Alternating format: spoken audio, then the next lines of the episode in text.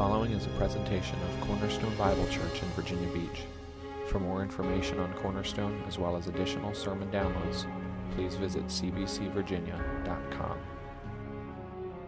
Let me again just say thank you to all of you for joining us today. We are honored to have you with us. We have walked this journey together through the final days of Jesus' time here on earth. For this time, right? Because he's going to have days on earth again here at some point. But I hope you've been reminded through this of the importance and the significance of both his death and his resurrection uh, for us. Throughout our time together, both on Friday evening and now here on Sunday, we have been quoting and referencing over and over again this passage here in Psalm 118. It's in verses 22 and 23. It's, it's a passage that Jesus himself quoted about himself during his final week of life here on earth. And the passage reads like this. If you're there, look at verse 22. The stone that the builders rejected has become the cornerstone. This is the Lord's doing. It is marvelous in our eyes. You know, as we've walked with Jesus and those who are with him over the last, uh, you know, two days, three days here, and we've seen all that they've done, we've seen this prophecy be fulfilled before our very eyes that Jesus, the stone, was indeed rejected by the builders, by the leaders, the political, religious leaders of his day. They rejected him as a fraud and a liar. They, they heard his claim that he was the Christ, that he was the Son of God, and they, they denied all of that. Something that we're going to see here very soon in Mark chapter 3, anyway, in just our normal time together.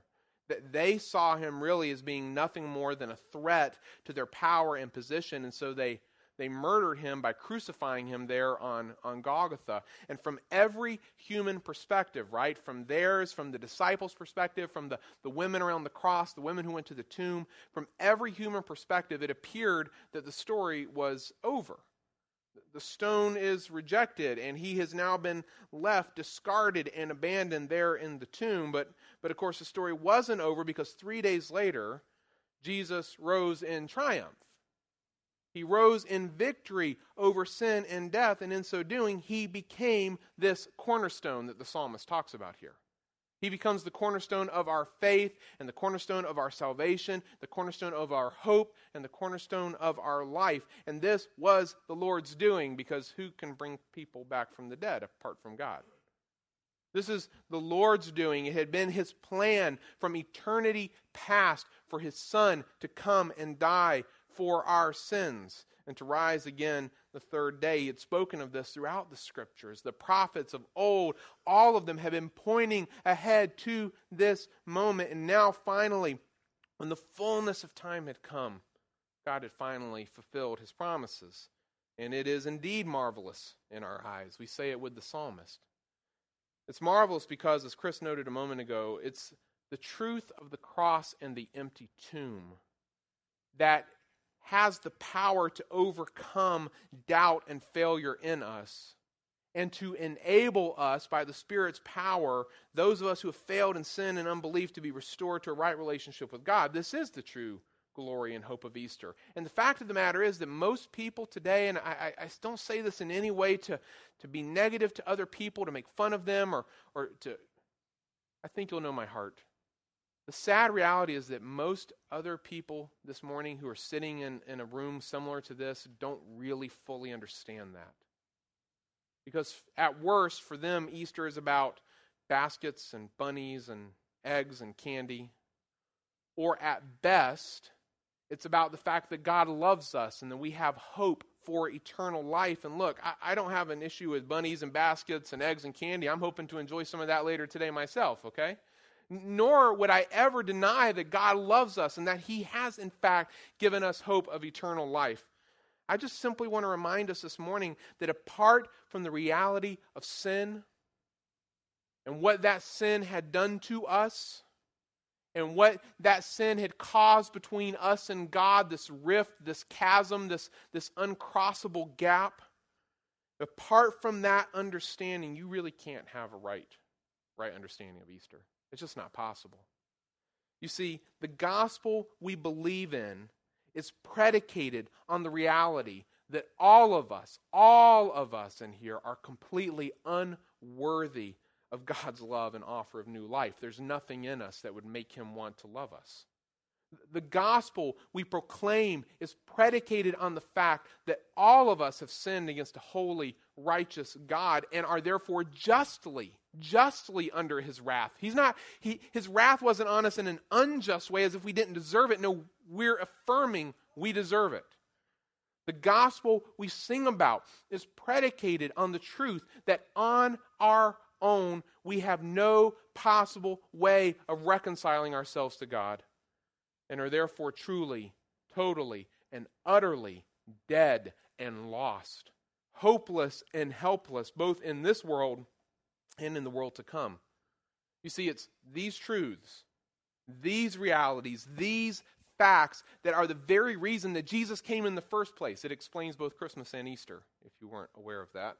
They're the very reason Jesus came in the first place. He didn't come just to be a good example for us or to be a, a good moral teacher, a, a, good ethical teacher that we could emulate. No, no, no. You see, that, that's wrong completely. Ravi Zacharias, who's one of my all time favorite preachers, he says this The biggest difference between Jesus Christ and ethical or moral teachers who have been deified by man is that these moralists came to make bad people good. Jesus came to make dead people live. And there is a world of difference in these things.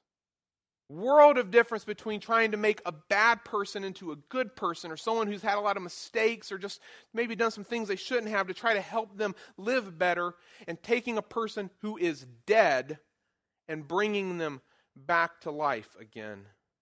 If you see yourself in this category, then the reality is Easter has no real value for you. There's no significance in it for you. I'm just here today to tell you that Jesus didn't die because you've made a few mistakes. Jesus died to pay for our sins because we couldn't.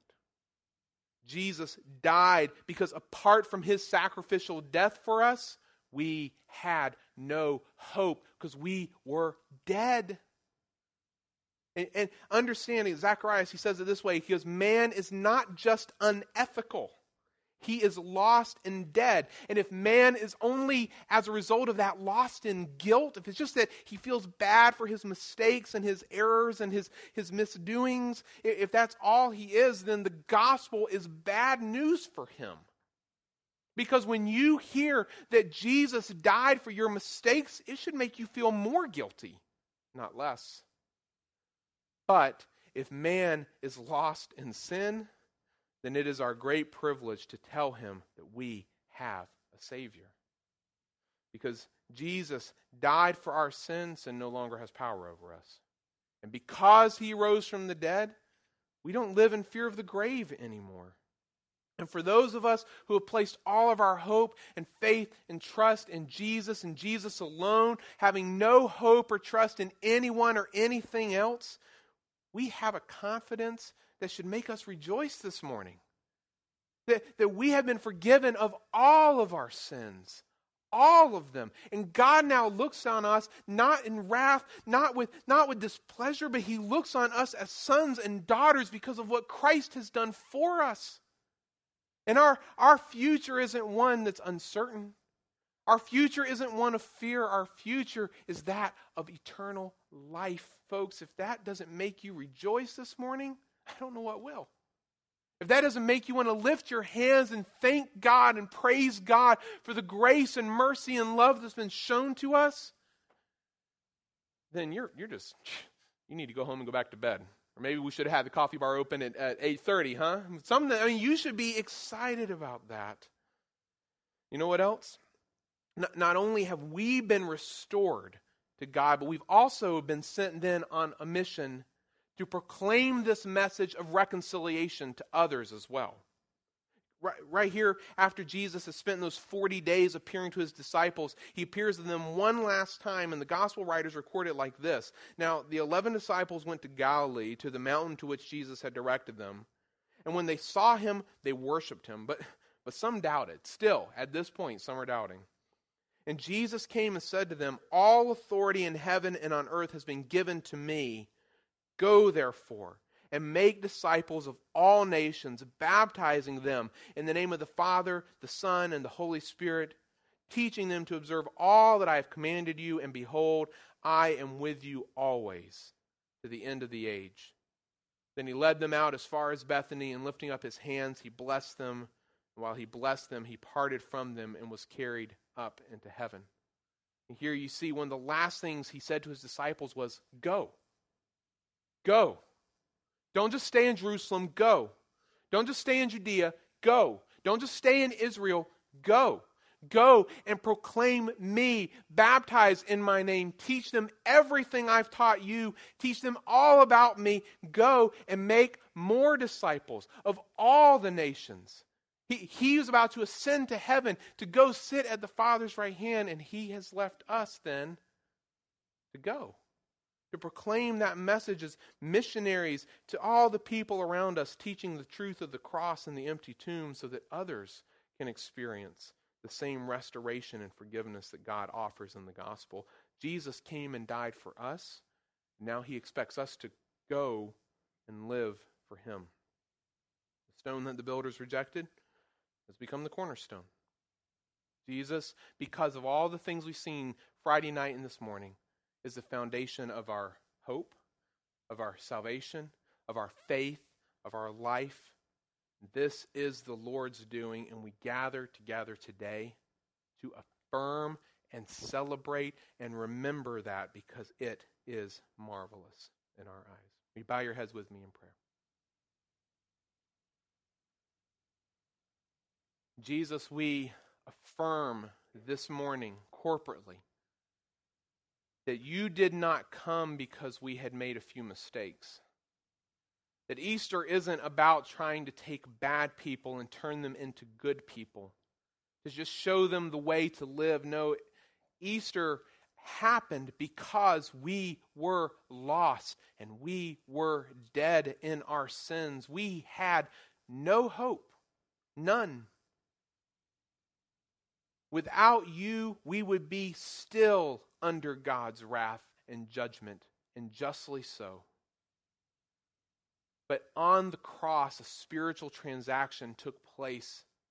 And God took our sins and placed them on you, and then poured out all of his anger and wrath on you, his own son, so that you could bear all of that for us. You became the curse for us as you hung on that tree.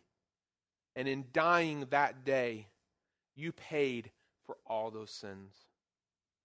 And so we stand here today, Lord, those of us who have known, come to know you, have placed our faith in you, we stand here today forgiven as those who have been brought from death to life, those who have been told to wake up and come out of the grave. We too now live in you.